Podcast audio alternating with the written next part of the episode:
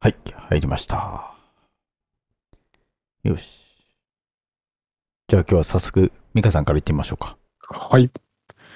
えっとですね、最近、あの、マスクを買ったんですけど、あの、結構去年マスク足りないっていう時期があったじゃないですか。ありましたね。で、あの時に必死になっていろいろ買ってたら、あの、買いすぎちゃって、あの、今になるまでなくならなくてですね、あのややっと買いだめたマスクがなくなりまして、うんうん。あの、新たに買おうと思って、で、最近のマスク事情ってどんな感じなのかなっていうのを、あの、見てたんですけど、はい。まあ、あの、まあ、いわゆる、えっと、不織布マスクっっていうのが、あ、まあ、一般的なマスクではあるんですけど、でも、こう、ウレタンとか布マスクみたいなのは、こう、精度が、性能が悪いというか、全然完全対策にはなってないとは、まあ、言われてるんですけど、で、そんな中で、まあ、その、え不織布マスクより、まあ、性能がいいと。で、うん。あの、まあ、いよく医療用マスクで N95 っていう、まあ、あのカップ型の、まあ、医者がよくつけてるはい完璧なやつがあるんですけど、まあ、い。それはもう結構息苦しくなる、あの、すごい強力なマスクなんですけれど、まあ、それだと息しにくくて、こう、普段歩いたり生活していく上でしんどいので、なんかそのちょうど中はいはい。はいはい中間ぐらいの精度というか、不織面っていう。のが、その KF94 っていう、えっ、と、まあ、うんうん。多分最近流行ってるのが韓国発祥の、あの、マスクなのかな？で、流行ってるる、あの、なんかアヒルの口みたいな感じになってるマスクが、まあ、流行ってると、で、日本でも徐々に流行りつつあるみたいな感じらしいんですけど、ちょっとそれを一個試してみようと思って、おすすめされてるのをちょっと買ってみたんですよね。はいはいはいはい。で、それ買ったら、あのこんな、見え、見えないんであれですけど、こんなでっかい箱、箱に、おお、でかいですね。これ60枚なんですけど、はい。一個一個が個包装されてまして、はいはいはいはい。だいぶちょっと声が小さくなっちゃってますね。個包装になってまして、うんうん。こういう感じの、うんうんうんうんうん。まあ見えなくてあれですけど、あ、本当じゃあ一一個一個なんかコンビニで売ってる感じのパッケージですね。そうなんですよ。はいはいはい。はい。そうなんです。だ結構もうしっかりもう、しっかりもうこう、なんていうんですかね、もうバーって全部積まれてるマスクではなくて、うんしっかり一個一個入ってるマスクで、うん。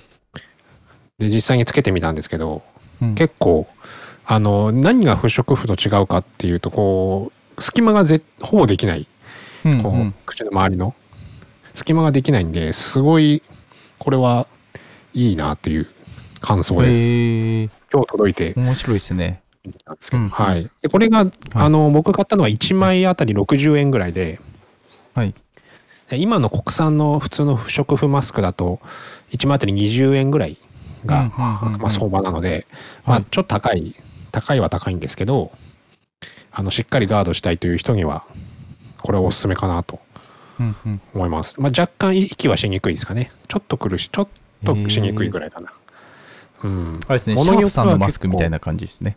ああ、そうなんですかね。あ値段は はい。うんうんうん、そうなんですよね。まあ値段安い方がいいけど、もう最近だと不織布のマスクでも隙間から入ったら意味がないって言われてるので、うんうんなかなかこうし、なんですかね。まあ外出る、ちょっと外出るぐらいだったらいらない、いらないっていうか普通のでいいんですけど、うんこうがっつりこうどっかのあのミーティングに行くとか、こう施設に入ってとかってなるんだったらしっかり守りたいなっていうちょっと気持ちがあったので、はいはいはいはい。試しに1個買ってみました。確かに最近もう私も布マスクのみしかつけてないですね。うん。やっぱり布マスクが一番あの肌とかつけやすさとか気持ちよさがあるんで一番楽ですよね、布マスクが。そうですね。ちなみに今つけてるのが、あの、うんアンダーマーの、あの、うんうんスポーツマスクでフェザーウェイトっていうやつを使ってるんですけど、うんうん。あの、アンダーマーのやつかなりこう密閉性が高いんですよ。うんうんなので、あの、ものすごく口のところが蒸れるんですけど、この時期だと。うん。まあ、それがある意味一つの証拠なのかなっていうところでは、うんうんまあ、あるんですけど、うん。そうですね。ね。これをまあ、あの、何でしょう、外に出ている時も、まあ、ご飯とかたもし食べたら、こう、外して、うんシュッシュして、で、また付け直すみたいな感じでね。うん。そうですよね。洗わないといけないですもんね、これは。うん。うん。そうなんですよね。そこも含めて、こう、どっちがいいのかっていうところですよね。難しいですよね。うん。うん。確かに。なんかこう、仕方ないっちゃ仕方ないんですけど、うん。例えばこう一日の中であのーまあ、子供たちをこう保育園に送っていって、うん。で迎えに行ってっていう、まあ、その1回の外出だけど朝夕考えて2回うんになるわけじゃないですか、はいはい。そうすると使い捨て枚換算で2枚減るんですよねそうですよね。うんうんそうそうまあしょうがないことなんですけどこうねなかなか費用対効果的にこう、ううーんってなるところありますよね、そうですうね。ん難しい。まあ確かに、いやでもなんか良さそうですね。今こう貼っていただいたの。うん。すごいなんかそのなんかしっかりしてそう。うん、この KF94 っていう、まあ、ものの中でも、あの、一番おすすめと言われてるのを買ってみたので、これ以外がどうかっていうのはまた結構別問題で、ななんか、実は認証されてないみたいなのも紛れてたりするらしいので、はいはいはい。結構ちゃんとし、まあこれは僕のは Amazon に、Amazon で Amazon プライムで入ってたのを選んだので、まあ多分間違いはないんじゃないかなと思うんですけど、うんううんん。いろいろあるんで、ちょっとよく選んで買ってみてください。まあでもこれ流行らしたっていうのがすごいなと思いま思いますね、僕。韓国で。うん日本はウレタンとか布マスクが流行っちゃったじゃないですか。うんうんうんでも韓国はそのこれが流行るっていうのがそれは感染症対策としてはすごいなと思いました。だってしっかりしたマスクを流行らせてるってことなのではいはいはいはいはい。それはすごいと思いました。うんうんうん。確かに確かに。面白いですね。確かにそういうのもなんか文化の違いみたいななんかあるんでしょうね。うんう。ん。へえ。まあもしかしたらね、アベノマスクがきっかけで布マスクがこう爆発的に売れたからっていう 理由もあるかもしれないですけどね。うん。ねえそれは先般ってことですか？時期的に多分どちらにしろ布マスクしか買えなかった時期でしたからね。もうなんか自作しなきゃいけないレベルでしたもんね。うんうん時期。的に。なんか多分こうんのこういったものもそもそも存在できなかったんじゃないですかね。多です分そのね。布マスク流行った時って。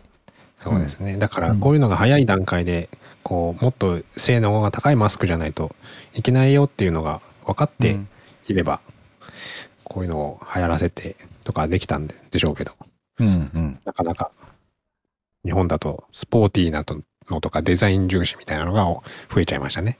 うん。そうですね。そうですね。うん。そうです。なんで、おしゃれは我慢なんで。うん。違う。違いますね。マスクはそこ我慢と違いますね。マスクはうん。よいは、で、次が、えー、っとですね、最近、あの結婚記念日と、えー妻の誕生日がありまして、はい。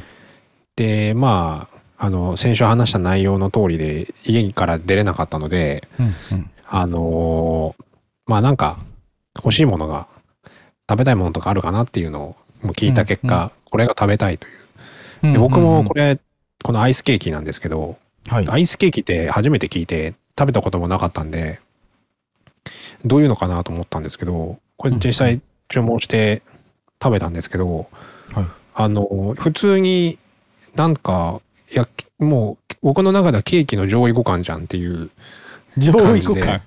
完 上位互換？僕の中では上位互換になってて、はいはいはいはいはい。しかもこの中にタルト生地の、僕の好きなタルト生地が入ってて、なんかむちゃくちゃ美味しかったんですよね。へえ。なぜ上位互換かっていうと冷凍したら一生持つっていうこのケーキが日持ちするっていううん。最強の、うん。デメリットは、うん。あの切る時が大変っていう。まあそうですね、そうですね。そこが唯一のデメリリット、あの包丁をまあなんか熱湯みたいので温めてから。はいはいですはい。切ってっていうのをしなきゃいけないちょっと切るのが大変ではあるんですけどうん。うん。でも切切って小分けしてすぐ冷凍すればあのいつでもまた食べれるっていう。ケーキってまあこれ結構大きめの2人で食べる分には大きめのうん4人前ぐらいの感じなんですけど。はい。うんだから2回に分けて食べようと思ったんですけど、うん。うんうん冷凍できたんでうんすごいいいですねこれ美味しかったですなんかアイスケーキっていうと31のイメージがあそうですねありますね。うん調べるとうん31って必ず一番目に出ますね、はい。うん。まあ確かにこれはこうのを確かにでもいいですね。なんか今、ウーバーとかでもありますよね、ケーキのデリバリーとか。ありますあります、うん。そういうのも確かになかなかな、難しいもんな。うん。で、こう当たり外れみたいなの分からないですしね。そういう意味ではアイスケーキ安定してるっていう可能性はありますね。そうですよね、うん。うん。うんうん。間違いはないですねこれ。本当に。うん。うん。うん。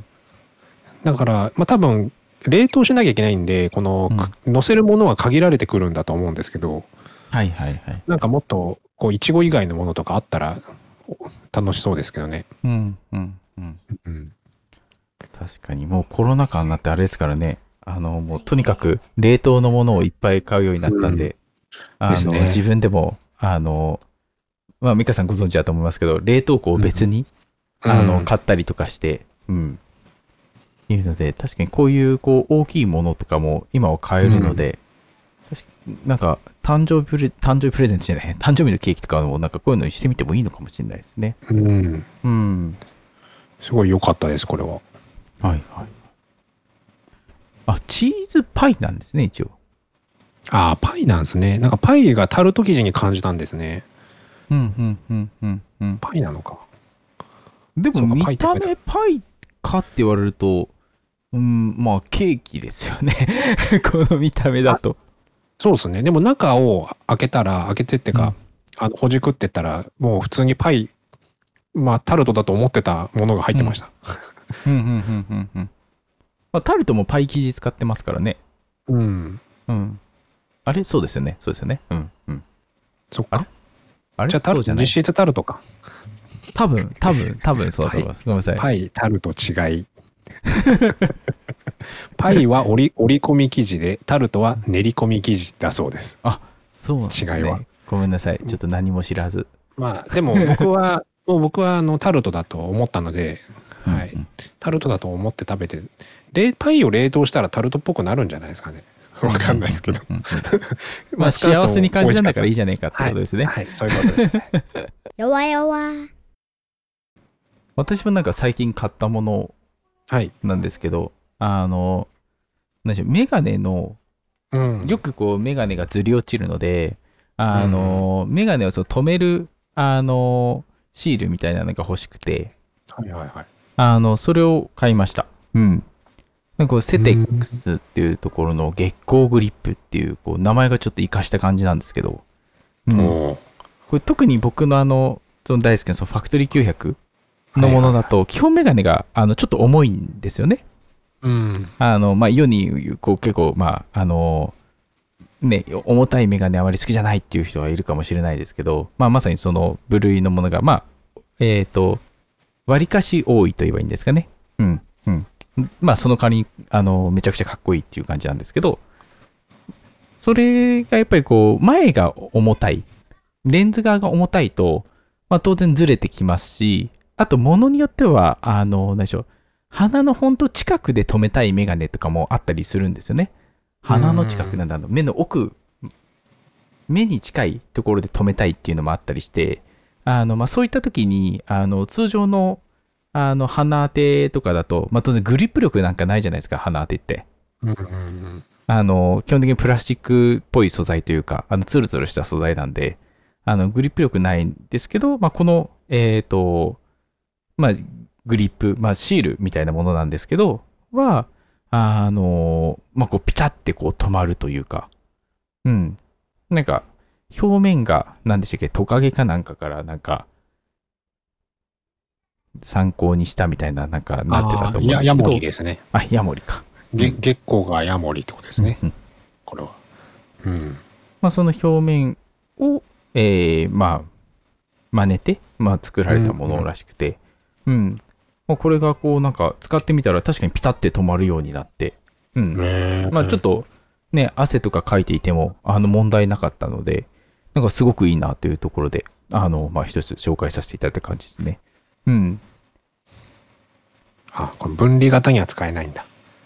分離型？は、ああ、鼻当てが伸びてるタイプですね。そうですね、そうですね。そうそう、それはなんか、んそういうの用は別にあるのかな？ちょっとよく分かってないんですけど、うんうん、それはそれ用でありそうですけどね。うんんそうですね。多分サイズとかの問題だと思うので、うんうん。そう。いや、ずれますよね、メガネう。ん。そうなんですよ。それであの前になんだっけな、その鼻当てのところに塗るやつかな？なんかあの、糊みたいなのもあって、はいはい。なんかそういうこうグリップみたいなのもあるんですよ。そそれを試したことがあって、それは本当ダメでしたね。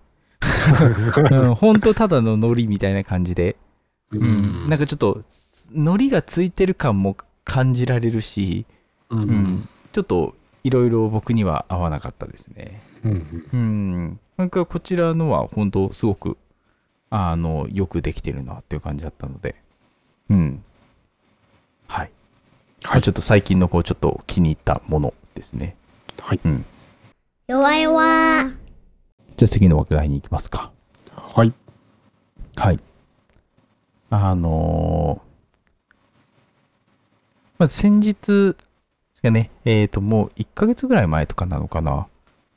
あのーまあ、有名なあの、のぼりさんうん。ですね、の、あのー記事で、あのーまあ、のぼりさん、ラプラスをどう思いますか？そしてエンジニアは今後どうするべきですか？という記事がありまして、まあ、そちらの方、あのーまあ、個人的にかなりこう興味を、興味があり、こう読んだところではあるんですけど、う。うんん。あのーまあ、なんて言いましょう。今、その、みんなその技術とかそういうとこ磨いていくっていう中で、あの、わりかし、こう、何でしょう、低レイヤーというよりかは、もうちょっとその、なんでしょう、えーフレームワークを使うとか、まあそういったところにちょっと注力してませんか？みたいな話。があって、あの、まあそういったところじゃなくて、あの、まあ最終的にこう力を握っていくところっていうのは、あの、要は低レイヤーから目を向けているところうん。になっているっていうようなうんお話だったんですね。うん、うん。なので確かにこう、アップルとかっていうのも、こう今、かなりこうね、まあ昔からですけど、あの、まあこうね、強く影響力出しているっていうのは当然 OS からうん。握っている。うん。うん。から、えっ、と、まあここまでこう力が出せているし、Google っていうのも Android っていう基盤を抑えたから、あの、まあこう力をつね、広げていっている。うん。まあその中で、こう、Web とか、そういったこう、なんて言うんでしょう。まあもうかなり、えっ、と、上のレイ、上のレイヤーというか、なんて言うんでしょうかね。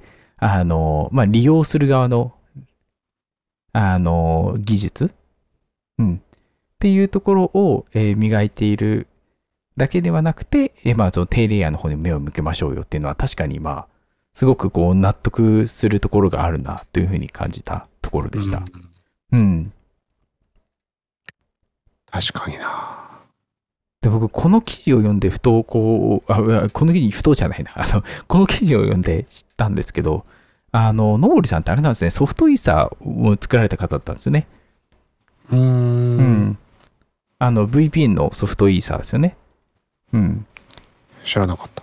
なんか相当ね、んそう考えて相当前だなと思ってソフトイーサーってこうなんか流行ったのというか、うん。うん流行ったというか話題になったのって言えばいいのか。流行るものではないですね、ソフトイーサーが。うん。そう。うん。まあそういう方は、まあ、まあ、まさにこう VPN というかその、まあ、ネットワークの基盤のところですよね。う。うんん。ところをまあ確かにこう抑えてきた人からすると、まあ確かになんかすごく納得感のある部分というか、うん。うん。まあ確かにこう、何でしょう、フレームワークだけとか、だけを利用しているとか、その上辺のものだけだと、まあ、後に続かない部分はあるのかなと思うんですよね。うんうん、それがなくなったらどうすんのみたいな。うん。あの、ずっと Java をやってきて、あの、もう今シーサーが熱いってシーサーすげえ頑張ってたみたいシーサな。うん。で、そして、こう、今はこうシーサーは存在しないみたいな感じに今なってたりして、その人ー。はまあどうするみたいな話。ううんんちょっとなんか表現が違う気がするな。別に他のフレームワーク使えばいいや。うん。うん、なんかちょっと違う気がするな。うん。うんまあ、なんて言うんでしょう。その、フレームワークがどうこうって、まあ、その利用するっていうところだけじゃなくて、まあ、そのフレームワークがどういうものが使われていてっていう、まあ、そこのこなんでしょう、そのバック裏方にある仕組みっていうところをちゃんと理解していないと、あの、まあ、応用が効かないというか、まあ、まあうん先ほどのその、えっ、と、例えが悪かったシーサーの話で言うと、あの、まあ、シーサーを使って、こう、まあ、ただ上辺しかこう知らなかったら、こう、今度スプリング使うって言った時に、こう、スプリングをうまく扱えないとかっていうところっていうのも、まあ、当然出てくるんじゃないかなとは思うんですよね。うん。なるほどうん。なんか、パッとこういうことをしたらいいというところが思いつかなくてうん。難しいなと思ったんですけどね。うん。わか概念的には分かったけど、Google や Apple には当然なれないという、うん。別にでも Google とか Apple になれっていう話ではない。そうですね、そうですね。うん。うん。低レイヤーのところが見れるかっていう。うん。うんそうですね。だけど、低レイヤーの仕組みを抑えられれば、あの、ある程度、そのアプリの制限っていうのも外していける可能性はあるとは思うんですよね。うんうんうん。アプリでここまでしか使えないから諦めるみたいな。フレームワークここまでしかサポートしてないから、あとは自分で実装できないみたいな。うんうん。え話になると、まあ、話は終わってしまうんだけど、それがちゃんとこう、下のところまで押さえてれば、もうちょっと幅が広く対応ができる可能性がある。うんっていうふうにこう考えると良いのかなと思ったところで、あの、まあ、直近なんかこの僕のこう今所属しているところのあのチームの方で、あの最近はなんかあのウェブ配信の技術っていうのを、うんあのみんなで読書会みたいにしてるんですけど、あのみんなで、えーと読んできて、えーまあ、1週間後に、えーまあ、その読んできた内容について、まあ、意見をぶつけ合うっていうことをしているんですね。うん。この辺のところっていうのも、やっぱりこう、今まで、えっ、と、ただシステム利用するっていうところじゃなくて、まあ、その、何でしょう、一個一個のその技術っていうところを、まあ、どういうふうに行われているのかっていうのをちゃんと確認しましょうと。うん。いうところと、まあ、そもそも理解しないまま使ってるのって怖くないっていうのもあり、うん。まあ、少しずつこう、下の方、下の方に潜っていこうっていうことをしてるんですよね。うん。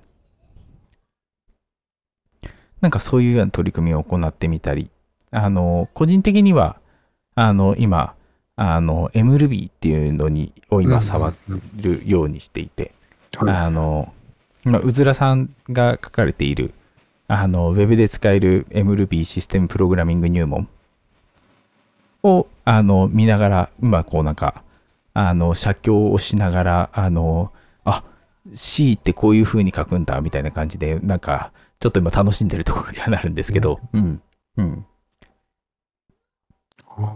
なんか普段こう触る部分とはもうちょもうちょっとなんかプロセスによってたりとか、あのシステムコールとかっていうところに触れていくっていうことを、まあ今自分の方では広げていっているんですね。うん。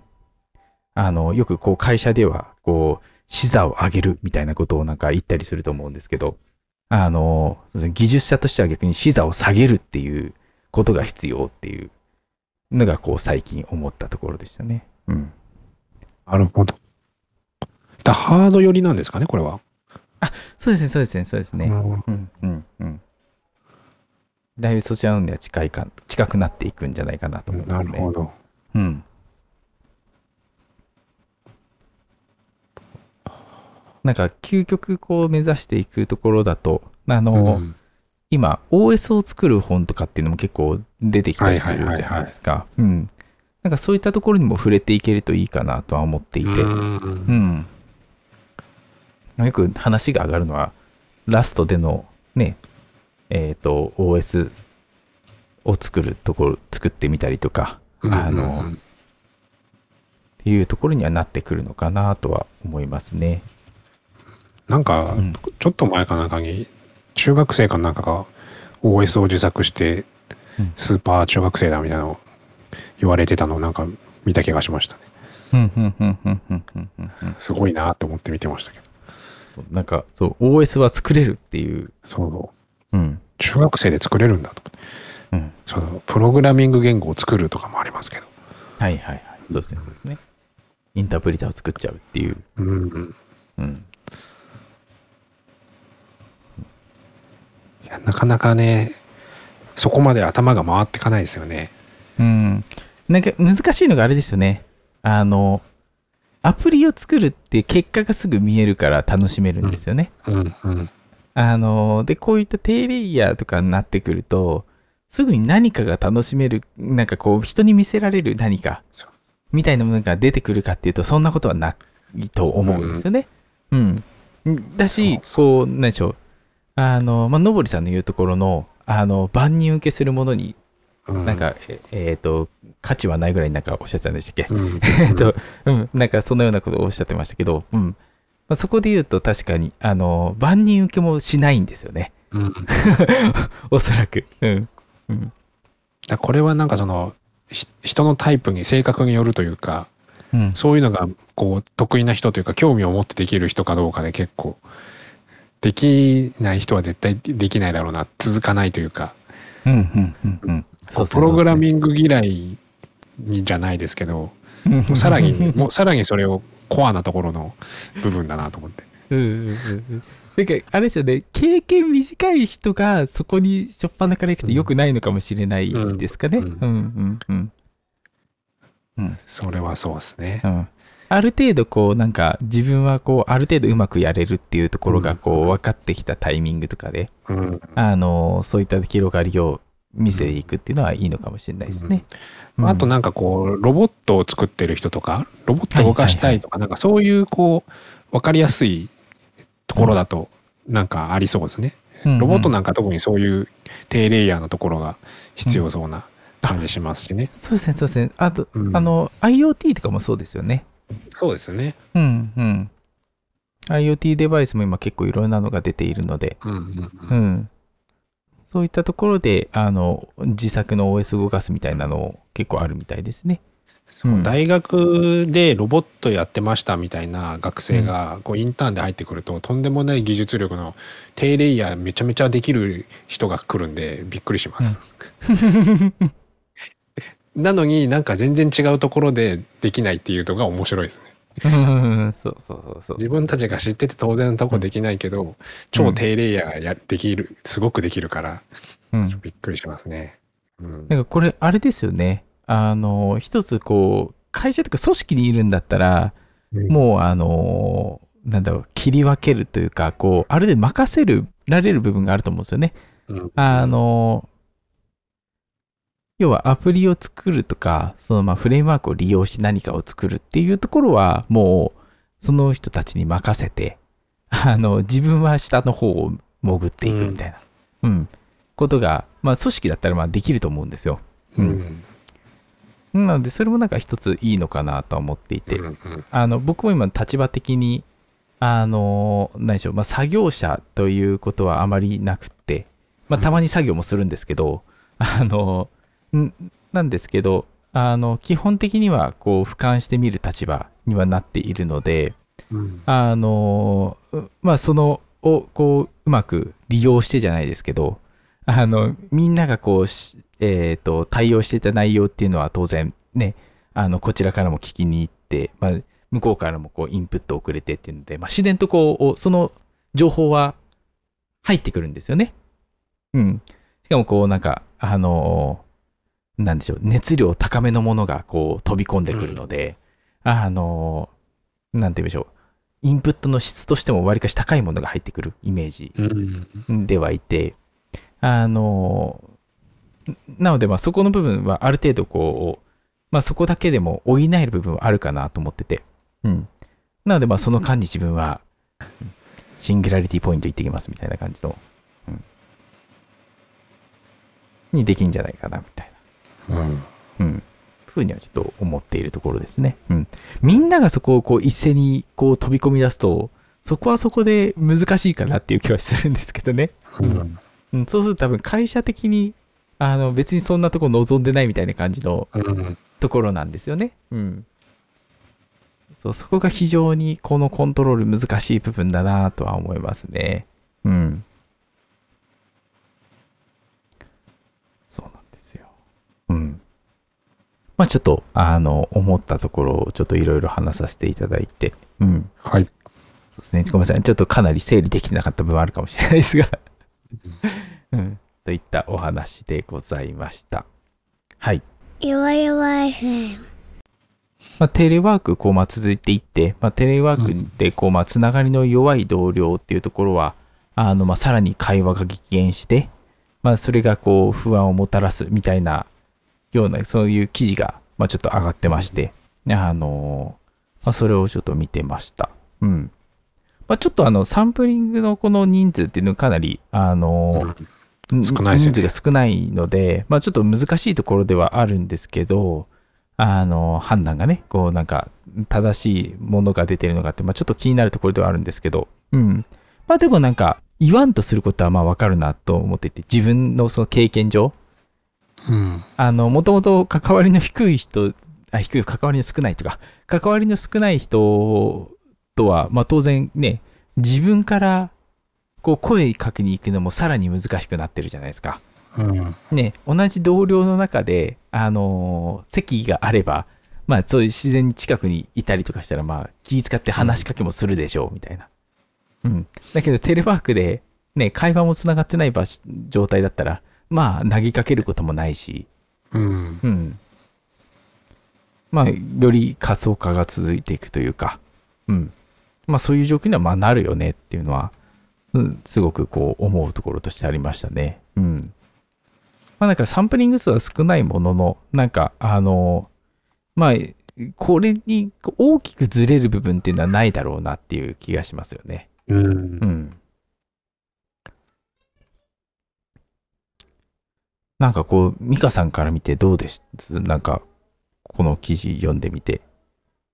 そうですね。まあ、つこの事実自体は、うん。うんまあ想像でもある程度わかることではあるのかなっていう、まあこれに対してどうやって、まあどう解決するかというか、コミュニケーションを増やした方がいいとか、それでどう何かツールを新しく入れてみるとか、こういうふうな取り組みをするとかっていうところをややるっていうところが、まあ大事というか、うん、こうリモートワークでこうなっちゃったからうまくいきませんでしたでやっぱり出社しましょうってなったらそれは違うのかなと思うんでうん、うん。まあそれでそのまんまうんテレワークでも同じようにやってたらもちろんこうなるのかなっていうのは感じるので、うん、うん。うんだからむしろどうや何をしたのかなとか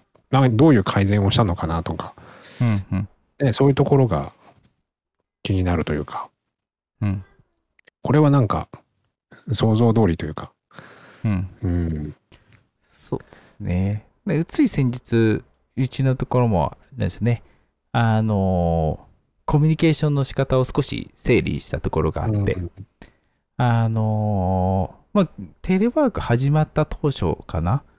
あのーまあ、時間を決めて極力 Discord でこう話をしましょうみたいな、うんえー話をするあの、そういったような話があったりしたんですけど、まあ、だんだんそれがこう薄れてきて、今なかなか、えー Discord にこう入れない人が増えてきたよねみたいなのもあって、うんで、さらにあの Slack でハドルミーティングっていうのがついたじゃないですか。はい。それによってなんか Discord 的なのができるねみたいなことになって、あの、ある人は、えっ、と、 Discord にいて、ある人は Slack のハドルミーティングで、まあなんか打ち合わせをしてみたいな状態になったんですよね。うん。なんかそこでこう、どんどんどんどんコミュニケーションの仕方がなんかすバラバラになっていって、あの、まあ、特にハドルミーティングのこう、難しいところといいますか、あの、今、 Discord の方では、フリースペースみたいなところを用意して、まあ、そこで自由にあの話してもらってたんですけど、あのハドルミーティングを使って Slack で会話をするときにあのそのプロジェクト用のチャンネル？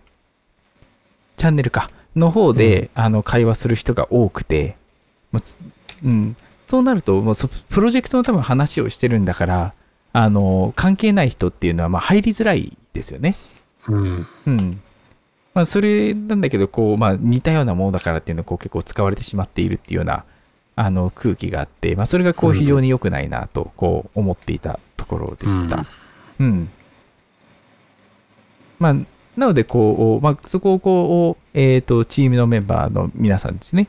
と、えまあ、一緒にこう話し合いをしまして、まあ、その結果あの、まあ、個人的にはこうなんかあの Slack、まあ、打ち合わせするときはなんか Slack のそのコールとかそういうのを立ち上げてみたいな形で。で雑談は Discord みたいな感じになるかなと思ってたんですけど。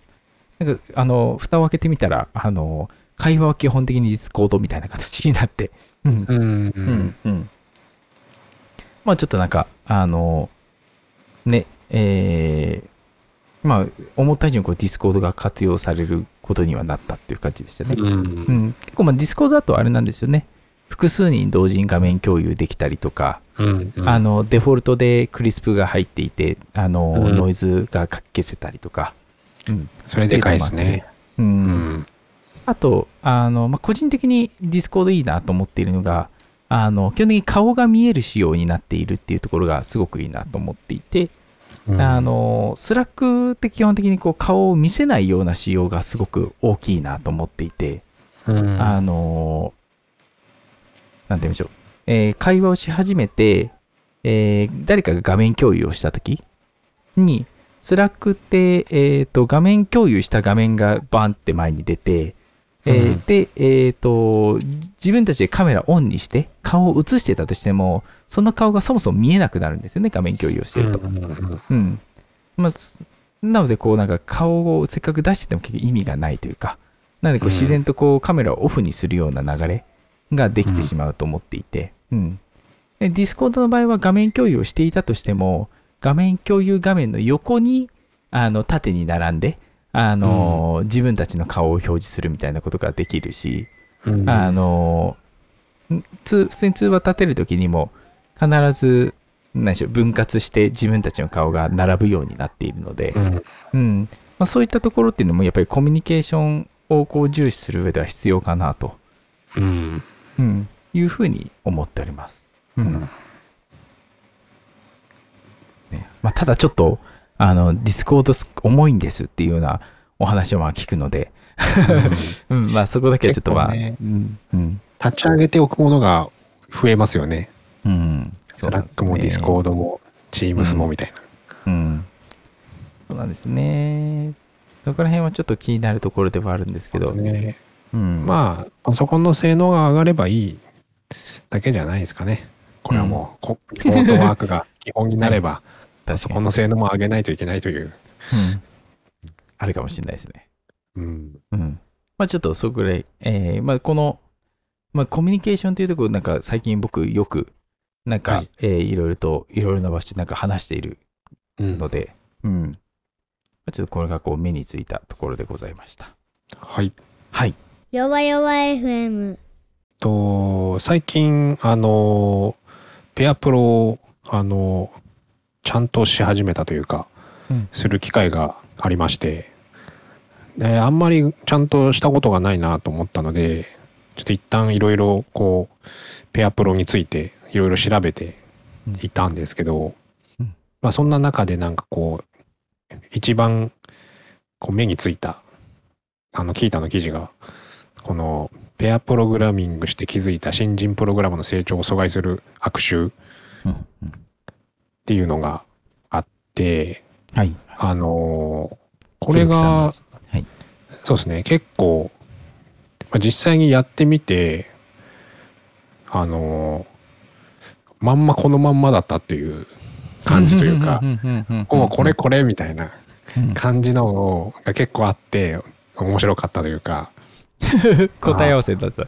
答え合わせになったというか、あの、これを、まあ意識、まあこれも、うん一回やった後にこれを見て、ああそうだったそうだったみたいなのをこう答え合わせしてたんですけど。うん。いやまあ自分もこうやる中で結構、うん、どうしたら方がいいのかなっていうのは思いつつもうん。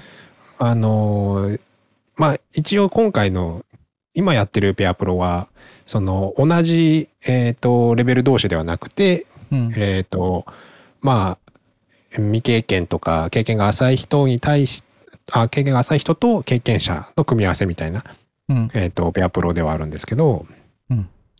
こうやっぱり見ていこう僕が眺めているとあのまさにこれに出てくるようなことがこう頻発するということが分かってうん。でもそれこれをやらないやらなかった時までは全然気づかなかったのでうん。うん。いやこれはやってよかったなっていうのもありますしうん。で自分のこう自分のもうどう教えたらいいかっていうところ。だから今までの教え方教え方というかこうアドバイスの仕方っていうのが正しくはない正しくはなかったんだろうなっていうのが分かりましたね。そのハマってる理由っていうのがうん自分の想像と違ったというか、そういうところが結構これを見て分かったというかこれを見て実際にしかもそれをやった上で理解できた、まあ、まさにこのこのエラーメッセージログを読まないっていうのは、うん。とかねあの言ってもやらないっていうのはあるんですよ。うん。あのいや読んでるんですよ。読んだ上でスルーするみたいな。うん。うん。あの完全にこれは英語英語の問題だということが分かったり、こうもう英語が嫌いとかじゃないんですよ。うんただなぜか意識から外れてしまうっていうところがあって、うん。で僕あの聞いたんですよ。あのあセンター試験とか受けたことありますかって聞いて。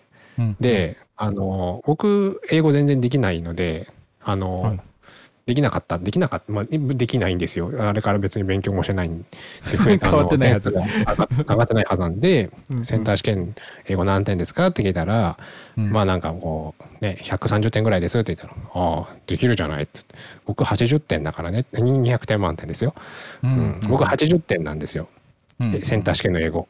うんうんうん。少なくとも僕より英語できるはずだからそんなにこだこだあの怖がらなくていいはずだよって僕も英語読んでるからって言って。読めうん。読めないけど読んでるからっつって。うん。だからそんなに怖がらなくていいというか英語ができないから読まないっていうのはうん。あんまりこううんで読む読めなくても読もうとする意識をするだけでだいぶ違うしそれを適当にググったり翻訳するだけでいいと思うんで、ううん。んどうしてもなんかその英語そのエラーを読まずにうん自分が書いたコードをこう眺めるっていう時間みたいなのがあって、うん。ああ何をしているんだろうっていうところも思ったりもするしうん。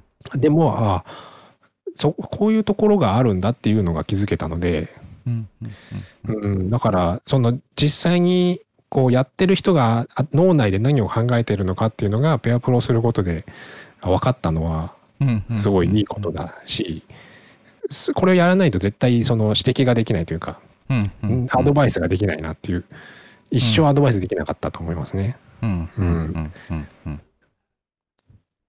本当に共に走っていこく感じがやっぱう重要そうってことですね。そうそうそうそうですね。だから本当に技術力とかじゃないんですよねもうもはや、うんうんそこではなくて。うん。これはだからまた違うところの経験というかやり方というか。うん。うんでこのまさにこれでいう習慣っていうところですかね。うん。ログをちゃんと読む。そしてログをちゃんと出すっていう。ね。そうそうそうそう。やっぱデバッグとかしたくないのかなっていうのがちょっとありますねあと。これはこれあのう特定の誰かとかじゃなくて全体的に、なんかどうもデバッグするのが嫌いというか。うん。一個一行一行見るのが嫌いというかなんかふわっと書いて実行してふわっとできなくてどこが原因か探り探ろうとしないで、うん。えーなんかこう無の時間があるみたいな、うん。なんか止まってる時間みたいなのがあってうん。うん。なんかもっとこう、うん、機械的にじゃないですけどうん。エラーが出たらそのエラーを調べるしどこのこうどこの場場所が、うん。どこの行が悪いかを調べに行くしもうルーティンとして決まってるんですよね大体こう、うんダメな時の動かない時のものって、うんでもそこまで行ってないところもあったりするので。でその原因も分かったんですよ。うん。あのコピペがいけないっていうことが分かりました。あの僕自身コピペでこうやってきた人間だったんですけどうんうん。コピペ多用してきてここまで来たんですけどうん。あのコピペの仕方が悪いっていうか、コピペ理解をせずにコピペしてるがゆえにうん。コピーってそのまんまで絶対動かないんですよ。コピーした上で何かを変えないと絶対動かないんですけど、その何を変えるっていうのがあのコピーしたものを理解してないからできないっていううんうんうん。ところが、でこうそれが分からないとあもうこれダメだ。このコピーがダメだって言ってこそのコピーを捨てるみたいな。その繰り返しなんですよ。も正解が来るうん。正解が来るコピー元を永遠に探し続ける作業みたいになっちゃうんで、はい。ああそうかっていうところがね分かったのがねすごいいいことでしたね。うんうんうん面白い。うん。はいはいはい。でこれはもう僕もすごい勉強になったというか僕もこれはなんか成長できるなと思いましたね。自分も。うんうんうんううんすね。なんか、僕とかも常に、あの、んなんでしょう。あの、レプルがないと嫌な人なので、うん Ruby だったら IRB 絶対欲しいし、うんうんあの、なんかレプルがない環境とかこう、を、を、んなんかいじるっていうのはあんま好きじゃないんですよね、そもそもう。んうん。あの、自分的には、あの、レプルで動かして、動かし、終わった行を、えっ、と、コピペする。っていう風に動かすタイプなので、あの、動いてこういうものが返ってくるっていうものをこう、ちゃんと貼り付ける。